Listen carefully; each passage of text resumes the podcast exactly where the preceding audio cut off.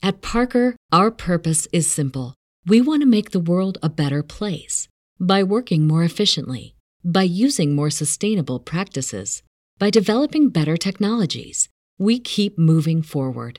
With each new idea, innovation, and partnership, we're one step closer to fulfilling our purpose every single day.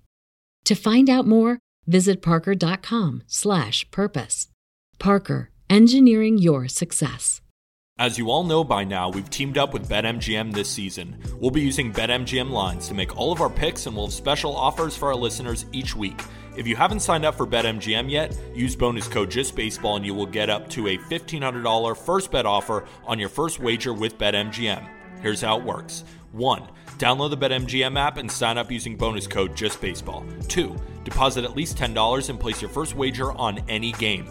Three, you will receive up to $1,500 in bonus bets if your bet loses. Just make sure you use bonus code JustBaseball when you sign up.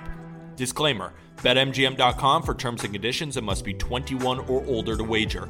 U.S. promotional offers not available in D.C., New York, or Ontario. Gambling problem? Call 1 800 Gambler in Colorado, D.C., Illinois, Indiana, Kansas, Louisiana, Maryland, Mississippi, New Jersey, Nevada, Ohio, Pennsylvania, Tennessee, Virginia, West Virginia, and Wyoming. Call 877 8 HOPE NY or text HOPE NY to 467 369 in New York. Call 1 800 NEXT STEP in Arizona, 1 800 327 5050 in Massachusetts, 1 800 BETS OFF in Iowa, and 1 800 270 7117 for confidential help in Michigan, in partnership with Kansas Crossing Casino and Hotel.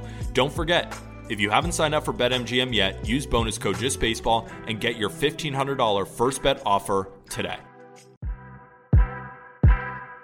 Bonds high. It's a deep.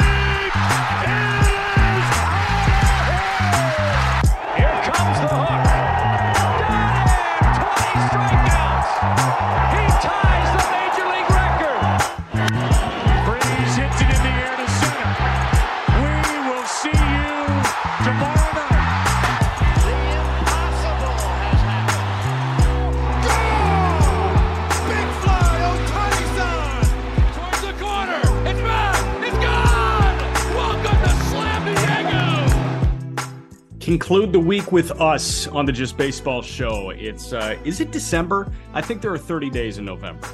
We're recording on November 30th, Thursday. Tomorrow is We're we're in the off-season blob. It could be February, it could be November, it could be Thanksgiving, it could be Christmas, it could be Hanukkah, it could be Kwanzaa. I don't know. I want to talk baseball. it's December 1. Rabbit Rabbit, happy December. Welcome to the month that the winter meetings happen. And this is the last time we talk to you before the winter meetings start in Nashville. Jack, Peter, Just Baseball show on Friday, December 1st. Jackson Chourio could be signing an eight year, $80 million deal with a pair of club options. That's what Heyman has.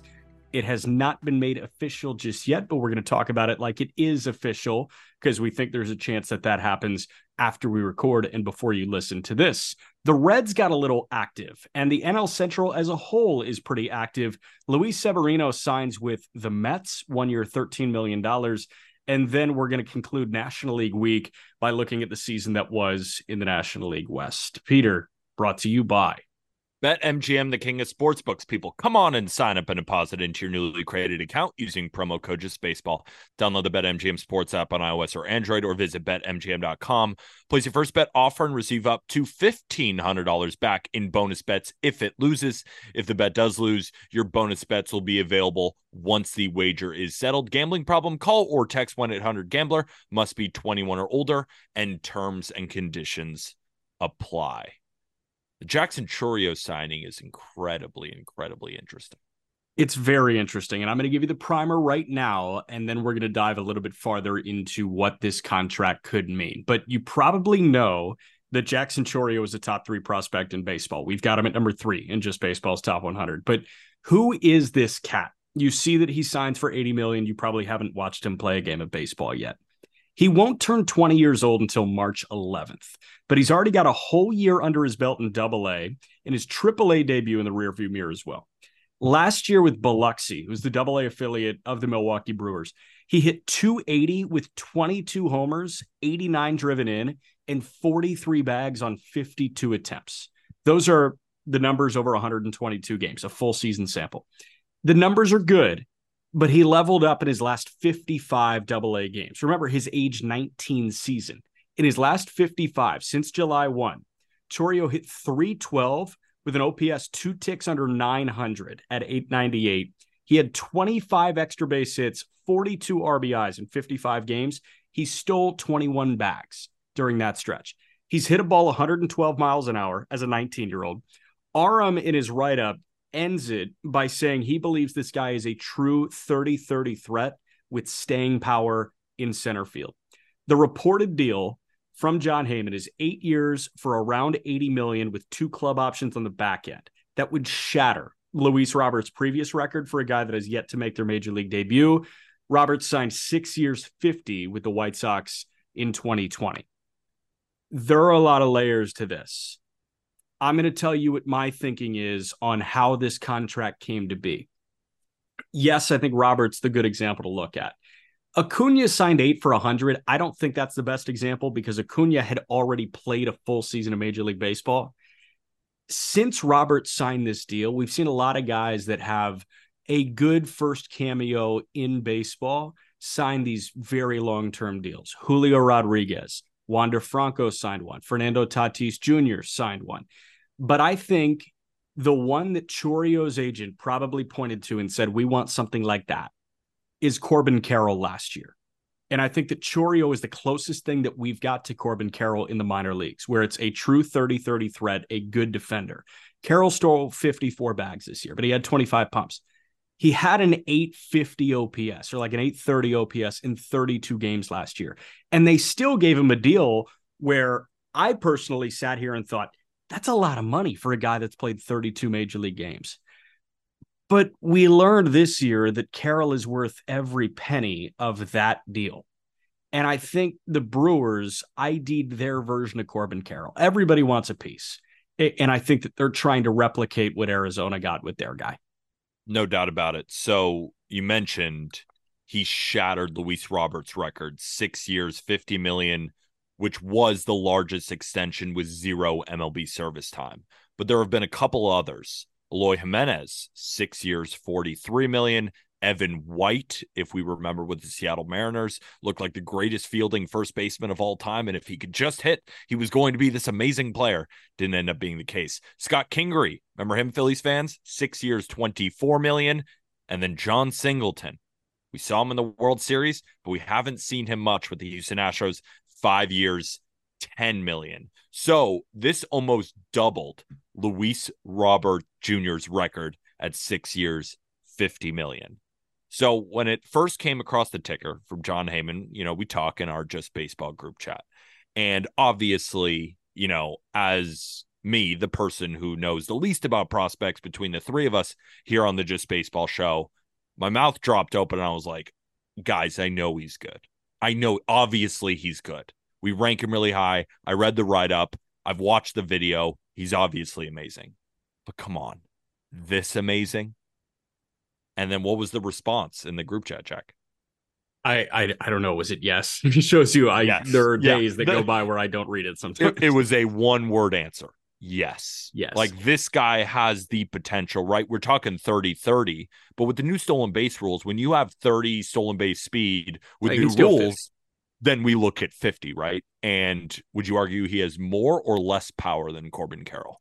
Um, he has more raw power. I think that he can get into more power, but I think the game power played up for Carroll. But a reminder, like Corbin Carroll's 23 years old. He signed this contract when he was 22. Chourio is going to sign this when he's 19. He's got Yeah. three years on Carroll. So th- there is way more power to dream on, I think, with Jackson Chourio. But in terms of game power right now, I'll give the edge to the guy that has, you know, three more years of puberty down the chute. More than fair. Jackson Chourio, 19 years old in the Brewers system, they truly do have a potential superstar Yes. on their hands. Yes. And I think the big point too is here center field, right? This isn't a right fielder. This isn't a third baseman. This is center fielder up the middle, defense, staying power there. We also have to remember, and I say this all the time, and it gets a chuckle from you every time, but I just, we have to talk about it. He's two years younger than Dylan Crews, two years younger than Wyatt Langford. Just to put that in perspective here, this guy could be a sophomore at Coastal Carolina, but Yes. he's in AAA with the Brewers doing this shit. Eight years, 80. I think the Brewers are going to look back on this and say, yeah, we underpaid him, even though it seems like a massive overpay before he's taken a step on the field. So Aram's write up is great, and I'll- link it in the episode description here. So if you do want to go read uh, Aram's write up on Jackson Chourio to kind of get the eight one one on who this guy is, you know, to an even deeper level, go do that. Highly recommended reading. That's kind of your homework, I guess, on this Friday or over the weekend. But Homework. yeah, homework. But Chourio, like Aram and I were doing a draft on the call up. It, we weren't doing a draft. It was like create your Frankenstein, your Yep. your best possible prospect. Love that episode. Yeah, it was fun. Um, and I chose Victor Scott speed because he stole like 90 bags this year in the minor leagues. He chose Chourio speed. It's like, really? He said, dude, he could be the fastest guy in the minor leagues. So not only are we talking about the fastest guy in the minor leagues, but a teenager that has pumped a ball 112 miles an hour. Not normal. I'd say it's going to be more of an uphill battle to get to the 30 homers than the 30 bags for Chourio, but the defense helps. He chases a little bit, but a 19 year old in the upper minors is going to chase Yeah, a little like- bit. Um, so he's not perfect. He's I will not s- God. I will say that Carroll was less flawed than Chourio when he signed. Like Corbin Carroll had plate discipline. He was walking at a 12 and a half, 13% clip. Chourio doesn't do that yet. But Yeah, but Chourio, Carroll's, Carroll's old news, right? What is he? Twenty three. he's 23. Yeah. Ancient. No, I think he's got an AARP account now. yeah, Um, exactly. But yeah, man, I, I think that this is really fun. Now the second layer has to do with what the Milwaukee Brewers are going to do. I think in the next week. I, I think at the winter meetings. Chourio signing this deal creates no situation where it benefits the Milwaukee Brewers to have him in Nashville in the first month. If they feel Mhm. like he needs to spend a month in AAA, sure. But he Probably should- will. He probably will. Uh, I don't know, man. You don't think they're going to soak up maybe an extra year of service time? I guess. You can't. why would you? He- Yeah. Why would you? deal. Yeah. No, you're right. Yeah. No, I. So th- there's no financial reason to have him buried, not on the major league roster.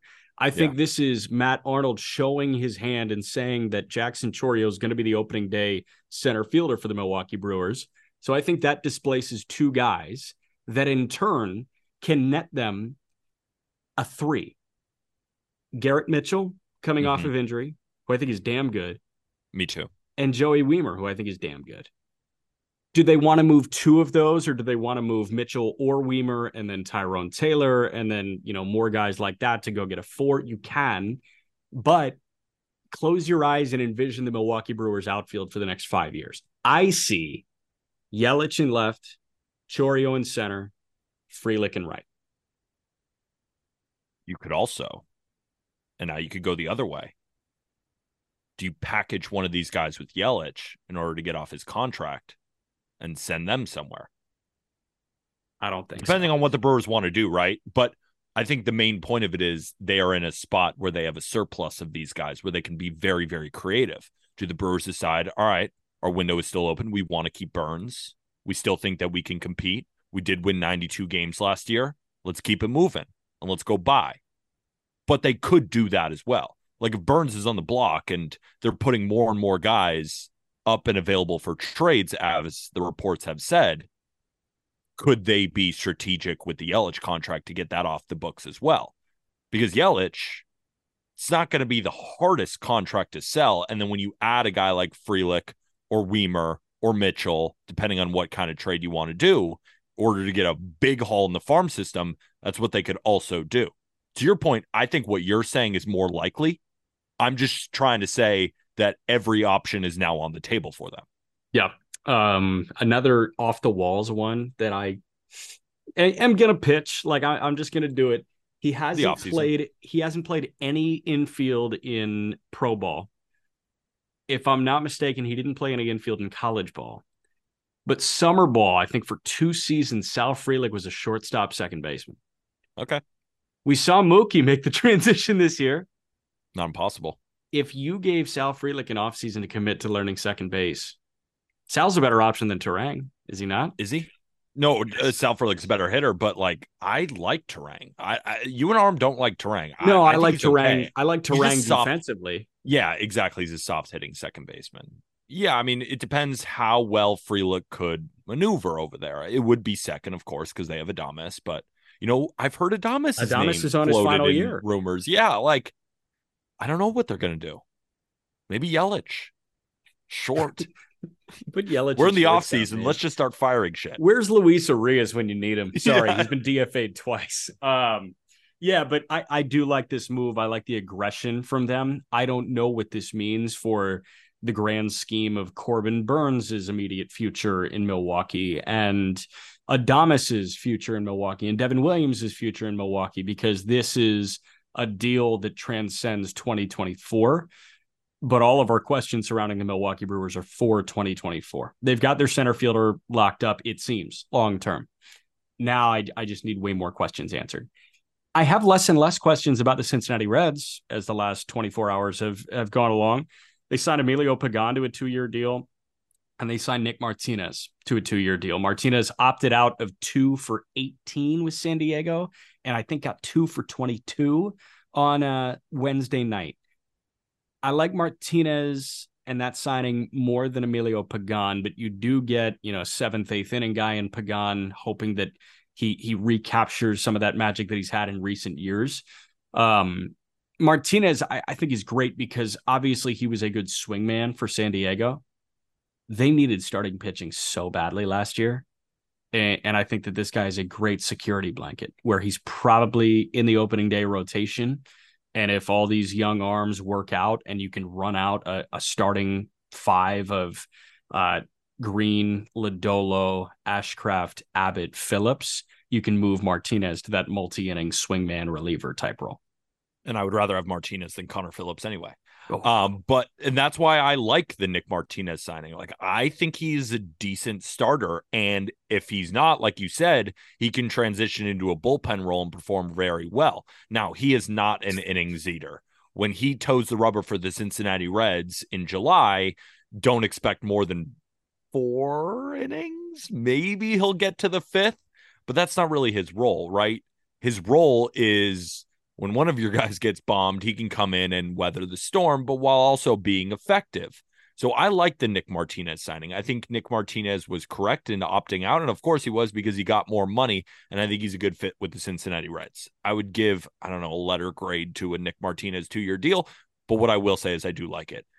The one I am very confused about and was surprised to see two years for this guy is Emilio Pagan because the Minnesota Twins, they kind of showed their hand in the playoffs. Emilio Pagan was not the guy coming in in the ninth inning. That was Jhoan Duran. He wasn't the guy coming in in the eighth inning. That was Griffin Jax. Now, we sometimes saw him in the sixth, the seventh on occasions, but more often than not, Pagan was not the guy that they went to with a one run lead in the seventh inning. Now, we saw him in spurts, definitely in the regular season, but I wouldn't call him a good high leverage reliever. I would call him a good reliever. That's kind of the bucket I would put him in just to be simple, right? So to see two years on him, I was pretty surprised about. The Reds must see something in his pitch mix because Emilio Pagan was a batting practice thrower, you know, not last year, but the year before. In it was due San Diego. home run problem. Yeah, it was Yeah. due to a home run problem. He goes to the Twins. He looks a little bit better. He has a better overall season, and the Reds must have seen something. But still, two years. Like, who is competing against the Reds in the in the Emilio Pagan market for them to say, you know what, we want to do a two year deal? I don't I don't think so. I think that there were probably there was probably a cluster of one year deals and Cincinnati was like, "Hey, we'll separate ourselves with a two, and, and that's okay." But Pagan is coming off his first sub 3 ERA year since he was in Tampa in 2019 and that was second year with Minnesota. His 2 years in San Diego were not good. He had an ERA just under 5 in those 2 years. Um, first year in Minnesota still had the home run problem, but the whiffs went up. And then this past year, a 299 and 66 appearances. Opponents hit about a buck 80 against him. Um, he was striking out fewer guys, but he was constantly commanding at the bottom of the zone. And I wonder what the ground ball rate did. It was still No, he- low. Yeah, he was effective. It's just, you know, I feel like you can see what the manager and the team thinks about you when the going gets tough. Yeah, I th- I think they're looking at him as the seventh inning guy. Like they just paid, you know, across two years for a seventh inning guy because Diaz has the ninth. Does Gibaut have the eighth? Probably. I like Ian Gibaut. Yeah, I don't mind him either. So, but like, would you give Ian Gibaut a two year deal right now? Like, I, no, I don't think so. Yeah, like I just I don't know why they gave him a two year deal. Now, Yeah. is it what you said and they just had to kind of separate themselves? Sure. But is he the guy you separate yourself for? No. They must see something there. And the Reds have been pretty good at IDing these kind of guys, so I can I can get around to it. I'm So glad I- that they're they're buying though. This isn't a oh what a bad deal. I just what I'm telling all the people listening is when I saw two years, I was pretty surprised. Could it work out? Absolutely. If he gives you a three five ERA over the next two seasons, yeah, two year deal, we'll take that. I just don't know if he does, especially in Great American. But Yeah. that's not their fault. That's the park they play in. So Reynaldo Lopez signed a three-year deal. In terms of available relievers, I'm not separating on Hader because Hader is going to get big money. I'd rather have Reynaldo Lopez. Reynaldo Lopez has incredible stuff, and he has closer upside. Like that, I get. Now, three years is still a lot for that. Like that's someone I would put in the two year bucket. I guess that's just how I view the reliever market, and it's changing in a way that I don't agree with. But who cares what I agree with? It's the lay of the land. I wouldn't Yeah. have given Taijuan Walker seventy million either. Look where we are. I, I would separate on. I would separate on Hector Neris.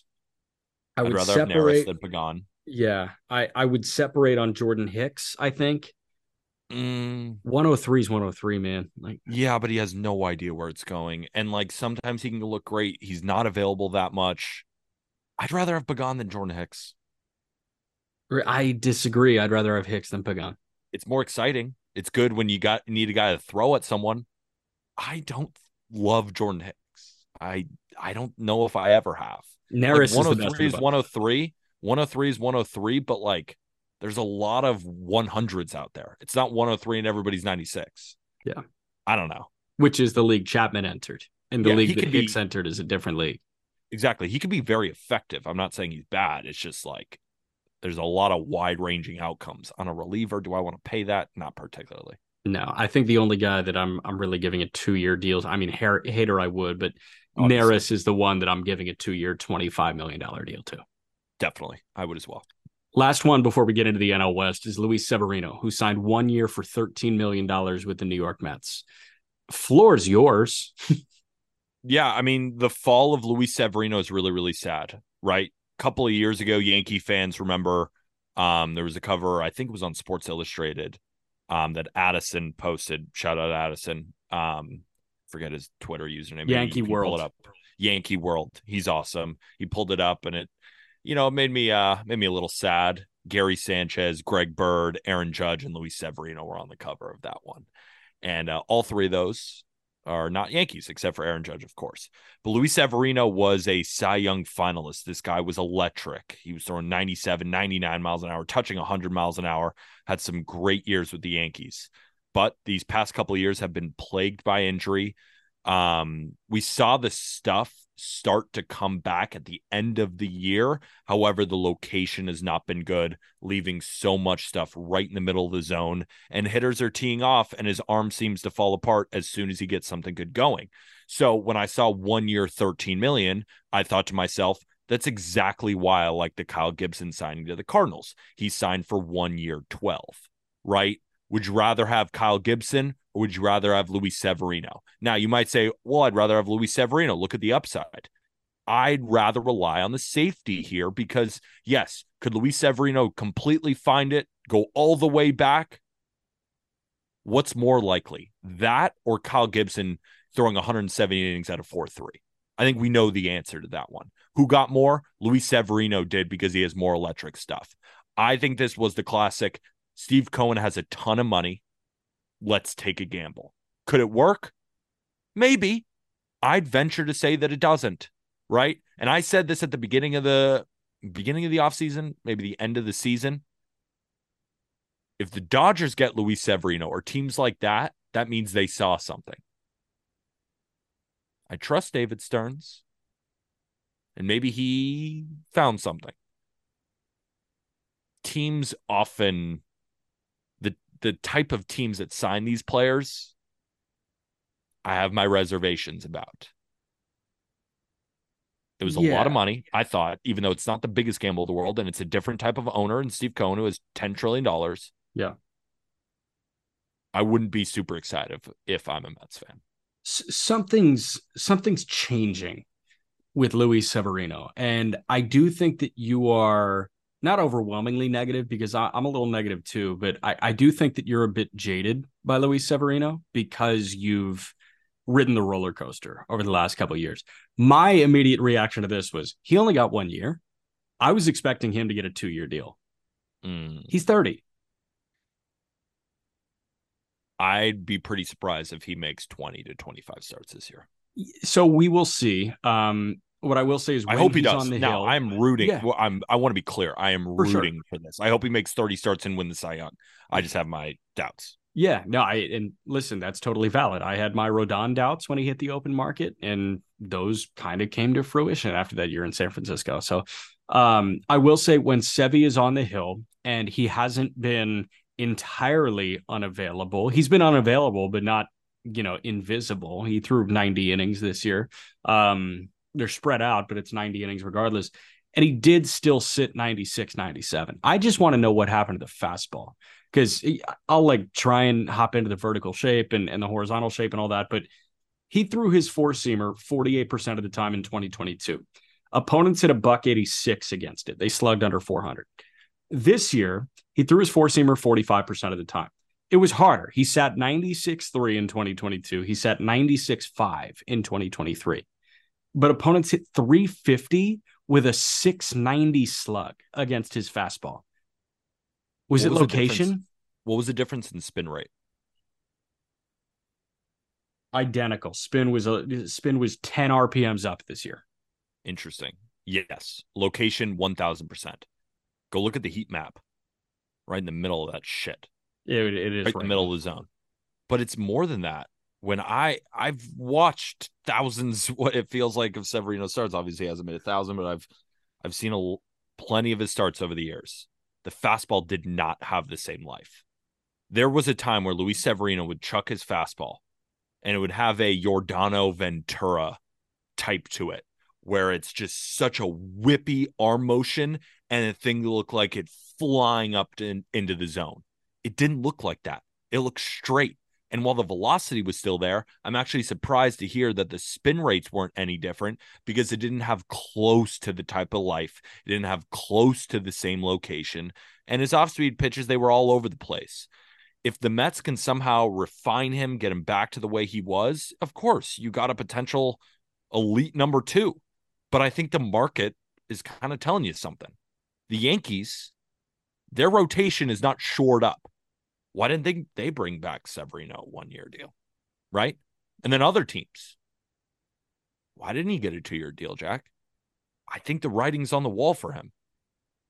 He lost some vertical break. It seems on his four seamer. That's my big takeaway. Writing could be We on the did lose that. So we did lose that. Okay. Yeah. He is 29. He's going to turn 30 before opening day. Like, I don't know. I hope the writing isn't on the wall, but it might Either. be. It might be. I mean, this happens to guys, right? Yeah. They have an electric three or four years, and some guys just phase out. You make a nice point. All right. We are going to talk NL West. We're going to do the season in review in the National League West. But before that, quick break. Say goodbye to your credit card rewards. Greedy corporate mega stores, led by Walmart and Target, are pushing for a law in Congress to take away your hard earned cash back and travel points to line their pockets. The Durbin Marshall credit card bill would enact harmful credit card routing mandates that would end credit card rewards as we know it. If you love your credit card rewards, tell your lawmakers hands off my rewards. Tell them to oppose the Durbin Marshall credit card bill. National League West. Here's the deal. We are going to plug the uh, preseason win total set by our friends at BetMGM. We're going to tell you where they finished, the difference, and then where Peter, Aram, and I uh, had our selection in the preseason. We were kind of in a consensus when we did this. We had three teams where it was a complete sweep. Aram disagreed with us on one of them, and I disagreed with you guys on another one of them But Did I did I do terrible again? I don't think so because Okay. like, what's funny is the three sweeps we nailed. We got all three right. All right. One that wasn't a sweep was the LA Dodgers. Preseason win total was at 96 and a half. They ended with 100 wins. So four wins better than Vegas was expecting them to finish at. You and I had the over, so we won. Arm had the under 96 and a half. And I don't Casual. remember his I don't remember his reasoning. I think he was like the, these are the What an most idiot. flaws that we've seen Betting the against Dodger the Dodgers? No idiot. lucks. He was like, yeah, you know, Miguel Rojas is playing shortstop. I don't know if they survived that. And then it turned out that Mookie Betts was playing shortstop. And I, I think our reasoning was as simple as they're the freaking Dodgers. They're just gonna win hundred games. That's how life works. Exactly. That's how life works. Um weird year for the Dodgers overall. I mean, Walker Buehler was on this show, right-handed pitcher. He was not on the mound, right? Julio Urías. Here with us, jackasses. Yeah, Julio Urías. You know, I don't think we even need to talk about what's going on there until we have more information. But I think everybody listening knows exactly what happened with the Julio Urías situation. Dustin May looks great, gets hurt, tails old as time. Kershaw pitched really well during the regular season. But at this point in his career, you're not going to get more than 120 to 130 innings. So it was a lot of Ryan Pepiot who pitched really well, right? It was a lot of just this arm here, then this arm here, then like that random guy, and then they would get it through, and then the bullpen came through, and the Dodgers would score five, and it's like, well, Dodgers won five to three, and I don't even know who pitched for them. Right. So it was Graterol opening games. It was Pepiot who was really good. It was Bobby Miller who was really good. It was Stone who wasn't. It was Sheehan who was fine and then he wasn't fine. Ryan Yarbrough threw a lot for that. It was Lance Lynn at the end of the year. It was mix and match, and they still won 100 games because they had the runner up and, and the third place finisher and NL MVP. I think in the Dave Roberts tenure, it was his best year as a manager, while it mm-hmm. obviously did not come to be in the postseason, which is why every Dodgers fan every year after they lose in the postseason wants Dave Roberts fired. It was a masterclass by him this year. Absolute masterclass. Look at the guys who were on this team. Like after Freddie, Mookie, and Will Smith, look at that lineup it was not good. Like Muncy did his thing, but didn't he hit below 200 again? Right? Like it was it was a lot of Heyward and like Outman was great then bad. There was just so much inconsistency here. But when you have Mookie Betts and Freddie Freeman at the top of your lineup with Will Smith doing Will Smith things, the offense comes to play more often than not. And if you flip one run games, Dodgers would have won 99 games. So it wasn't like unlucky or anything. I think the reason the Dodgers were so successful this year, above the guys on the field, of course, in Freddie Mookie and Will Smith and the pitching, was Dave Roberts. I thought he was fantastic this season. So Muncy hit 212, but he had 36 pumps and 105 driven in. Holy Yeah. shit. Common Max Muncy year. Jason Heyward played 124 games, had an 813 OPS, a career Mhm. rejuvenation for Jason Heyward. Shout out James Outman, man. When you look at R War, B War, however you want to say it, Mookie, Freddie, Will Smith, Kershaw, James Outman. Yeah. He was great. And then you had Muncy, then Graterol, then Bobby Miller, then JD Martinez. JD Martinez was a nice, steady force. Um, Outman was the sung hero. I don't want to call him unsung because he was a finalist for NL Rookie of the Year, but um, he was so valuable. And and Heyward was incredibly valuable too. So shout out the Dodgers for winning again. And when the total comes out next year, I'm going to pick the over again because they're the Dodgers and they just do this. Me too. I think it's very easy. Arm. So- What a what a moron. What are you doing, Arm? Arm. Clean I sweep. to yeah, I have to take my licks now because I have been dreadful. I, I understand. Uh, clean sweep, all winners for us. We all had the under 93 and a half wins for the San Diego Padres. They finished with 82. They had year. depth questions, and and the depth and the top end talent was underwhelming this year. the two teams I never believe in in both leagues San Diego Padres in the National League and the Toronto Blue Jays in the American League. Let me see you do it. They never, ever do. A lot of hype every year, and we'll see what happens. San Diego Padres. This one they went under because they were insanely unlucky in one run games. Number one team, if you flipped these one run games, they would have finished 96 and 66.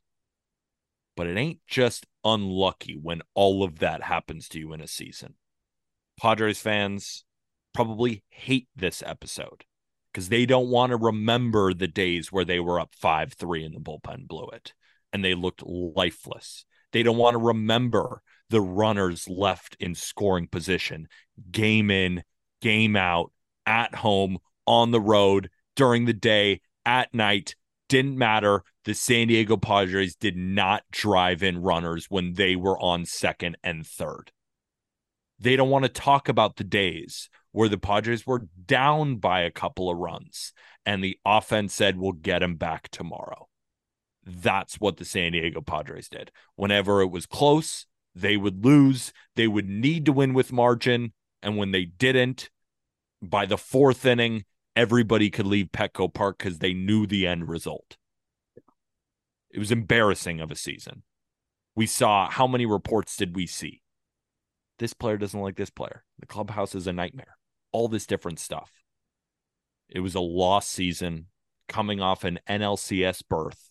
The first time the Padres showed, hey, we're we're contenders here. We sell it every game. We spend all this money. We're amazing. We have every player. And that's why I'm so pissed about my Mets. Them and the Padres are very similar. Yeah. And I went over with the Mets like an idiot. I knew they were going under, but I still went over. Thankfully, went under with the Padres. I'm cooking with gas. I just I did the final calculation. I, I'm coming in at a very high clip, and I'm going to do yours uh, in a minute Okay. too. Okay. But San Francisco, again, a clean sweep. This one was a nail biter. Their over under was set at 80 and a half. They finished at 79 wins. It was close. All three of us went under, so we looked like geniuses. Why do you think they went under? My reasoning is I think they lacked star power to be a 500 team. I think to be a 500 team in Major League Baseball, you do need a little bit of star power, and they had none. You can call Logan Webb a star, but I, I struggle to when your best player is a pitcher, I, I struggle to think that you can be a 500 team, and they were just under that. Yeah, exactly. They whiffed on a lot of the big time free agents in the offseason. Remember, they gave Aaron Judge that much money. I think they were in the Xander Bogaerts sweepstakes. They they were in a lot. They really tried to go all in in the offseason and just no big time free agent. I think they were in on lo- no big time free agent chose them. And they were left with a team with Thairo Estrada being like their best offensive piece, with JD Davis, with Mike Yastrzemski, right? You got really, really fun additions from guys like Patrick Bailey, right? At the catching position, looks like the long term option there. But overall, you looked around the diamond and said, Wilmer Flores is our three hitter. Great season from Wilmer, but come on. That's why we went under. There was you said it perfectly, lack of star power. It wasn't due to some crazy un- unlucky streak. I actually think they kind of outperformed what I thought they were going to be. Um, the Giants again, kind of lucky, right? You flip those one run games, they finished 73 and 89. I think they were a 75 win team that got lucky in a couple of games, but they do have the Velociraptor, Camilo Doval.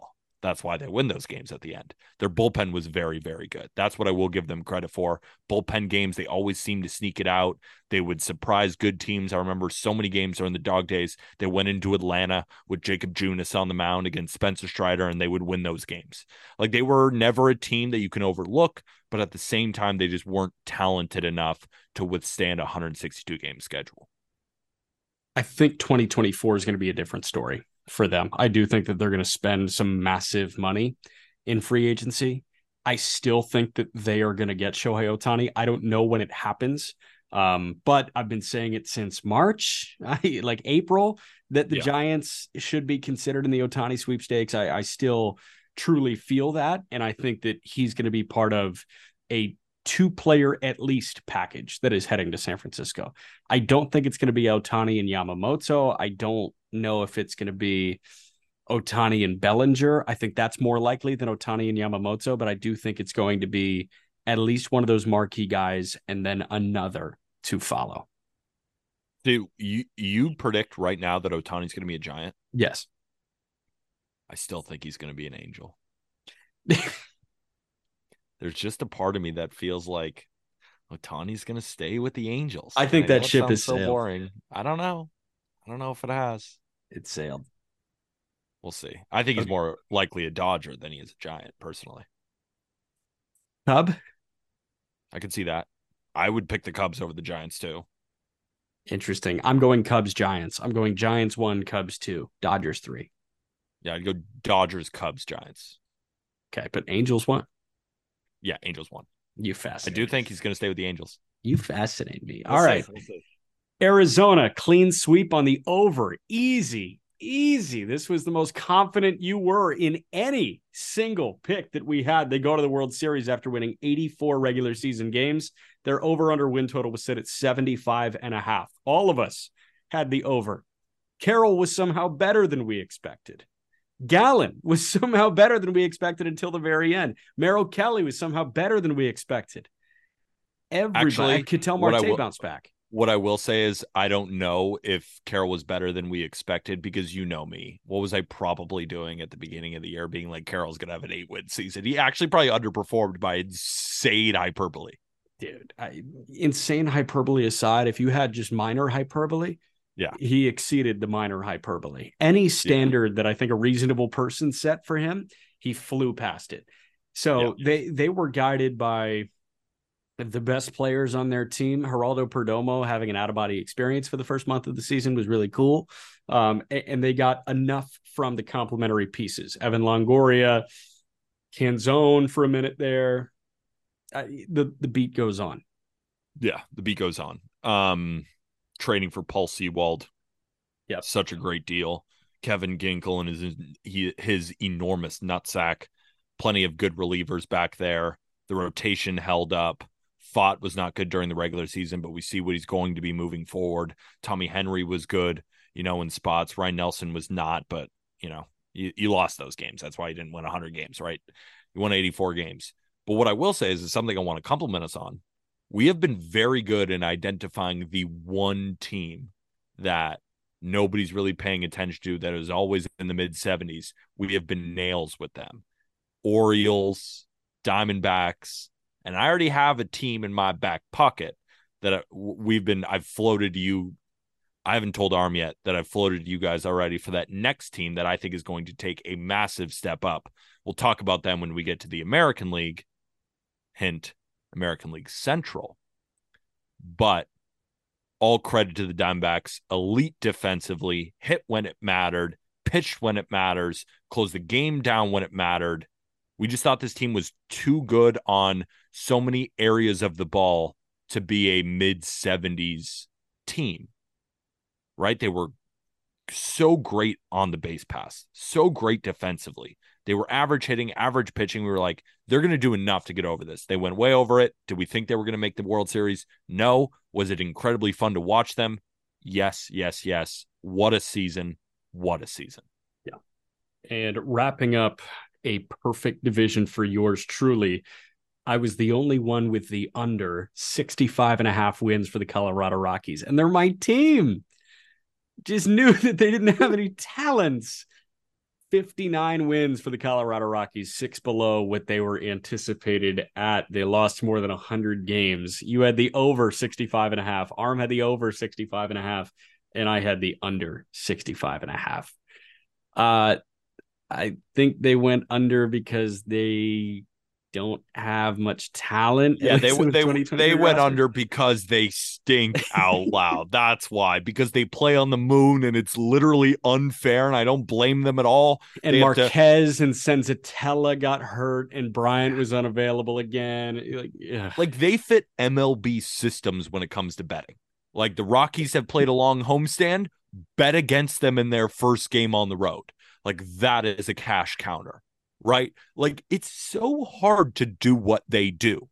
And then on top of it, they didn't really have any good players. But we did talk about how good Nolan Jones was, right? Ezequiel Tovar, arguably clutchest player in the league by the clutch stat on Fangraphs. If you don't believe me, open up Fangraphs. I know I don't really believe it either, but it's the fact that it's there. Brenton Doyle was a good defender. Yeah. He won a gold glove. Jon Gray pitched for them, right? No. Obviously not. Uh, but that's like the they have the ghost of Jon Gray on the mound. That was their starting rotation this year. It was a lot of Peter Lambert. It was a lot of not Antonio Senzatela, it was a lot of not Germán Marquez. It was Kyle Freeland. It was, I mean, Dinelson Lamet was throwing innings for them. I, they had the worst pitching staff I've ever seen. And then the bullpen, like I'm a Justin Lawrence guy. Daniel Bard had a good season, but there was just so much ugh back there. But they have Cal Quantrill now. So I'm a October guy again. Nolan Jones at 106 games had a 930 OPS. Aside from that, the highest OPS they got was from Charlie Blackmon at 803 in 96 games. Yeah, and CJ Cron oh not CJ Cron not being an answer either stunk. But by OPS plus, Sean Bouchard at a 165 in uh what 21 games. Jones had a 138 in 106 games. Grichuk had a 120 in 64 games. But among like everyday players aside from Nolan Jones, Blackmon was at 107 in 96 games. Everybody else was under 100. Ryan McMahon was at 93. Elias Diaz was at 86. Elehuris Montero was at 82. Harold Castro played 100 games. He was at 52.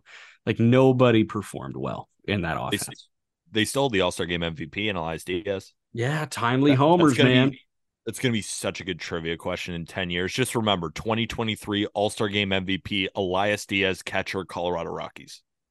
Elias had that homer into the bullpen in left field, right? Off Felix Bautista. Off Bautista. Damn. Okay. So, real quick, running through the National League again. Atlanta went over 95 and a half. All three of us had the over. The Mets went under 92 and a half. You two had the over. I had the under. Philly went over 88 and a half. All three of us had the under. Miami, 76 and a half. You two had the under. I had the over. Washington, over 59 and a half. You had the under. Arm and I had the over. So that was a, a, uh, a tough go. Were you one and four in the NL East? One and four. I think I just had the Braves. Then I was four and one. I missed on the Phillies, and that was it. The Central, St. Louis wow. went under 89 and a half. Uh, you had the under, Arm and I had the over. Milwaukee, over 85 and a half. You had the under, Arm and I had the over. Uh, the Cubs went over 77 and a half. All three of us had the under. Cincinnati went over 65 and a half. All three of us had the over. Pirates went over 67 and a half. You two had the under. I had the over. So I went four and one again in there. No, I went I went three and two in there. What'd you do? I went I think I either went one and four or two and three. I think you went two and uh yeah, you went two and three. Okay. And then the NL West over 96 and a half for the Dodgers. You had the over, I had the over, Arm had the under. Uh Padres 93 and a half. All three of us went under. San Francisco went under 80 and a half. All three of us went under. Uh, Arizona 75 and a half. All three of us went over. And then Colorado under 65 and a half. You two went over. I went under. So that was a 5 and 0 division for me. You and Aram enter at 7 and 8 in the National League. I went 12 and 3 in the National League. Round of applause for Mr. McMullen. 12 and 3. That is surgical as shit. Congratulations, Arm and I. I don't even do knowers. this shit. I'm the one that's not allowed to bet. Doesn't even do this shit. That's gambling for you, guy. Well, you do know baseball, right? We are going over and under. Arm and I need to rebound on the American League side. If Jack goes over still a pretty damn good year for Jack. 12 and 3 ensured himself the winner, I think, of this competition. We call it a competition. We like to see how we do. I was last year's winner. Just want to make that clear. I was last year's winner. This year, I might be headed for the cellar. That's just how it is. And hopefully, everybody enjoyed this episode of the Just Baseball Show. We'll be back, of course, on Monday. We got to start going through the American League. And if you could subscribe on YouTube, that would be huge. I mean, that would just be huge. Click that big red button. You do have to pay for it. Oh, wait. No, you don't. It's free. Come on. Just hit the big red button. How about the like? How about the comment button? And if you'd be so kind to rate and review on podcasts, on Spotify, on Apple Podcasts, wherever you listen, we really, really appreciate you. Want to do one more shout out? All the Spotify raps that you guys tagged us in, man, that is just the best thing ever. Thank you guys so much. Tagging us on Twitter, tagging us on Instagram, all that good stuff, just to see how many people have been listening for 10, 15,000 minutes over the last year. I did the math. You guys have listened to every episode. Cannot thank you enough. We would not be here without you guys. So just want to say again, another thank you from all of us here at Just Baseball for making the Just Baseball show your podcast when you're driving to work, driving home from work, at the gym, cooking food, whatever you're doing. Thank you so much. We'll be back on Monday. Get yourself some Just Baseball merch. And with that, thank you, everybody.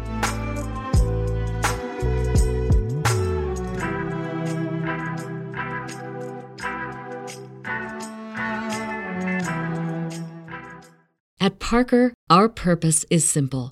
We want to make the world a better place by working more efficiently, by using more sustainable practices, by developing better technologies. We keep moving forward. With each new idea, innovation, and partnership, we're one step closer to fulfilling our purpose every single day. To find out more, visit parker.com/purpose. Parker, engineering your success.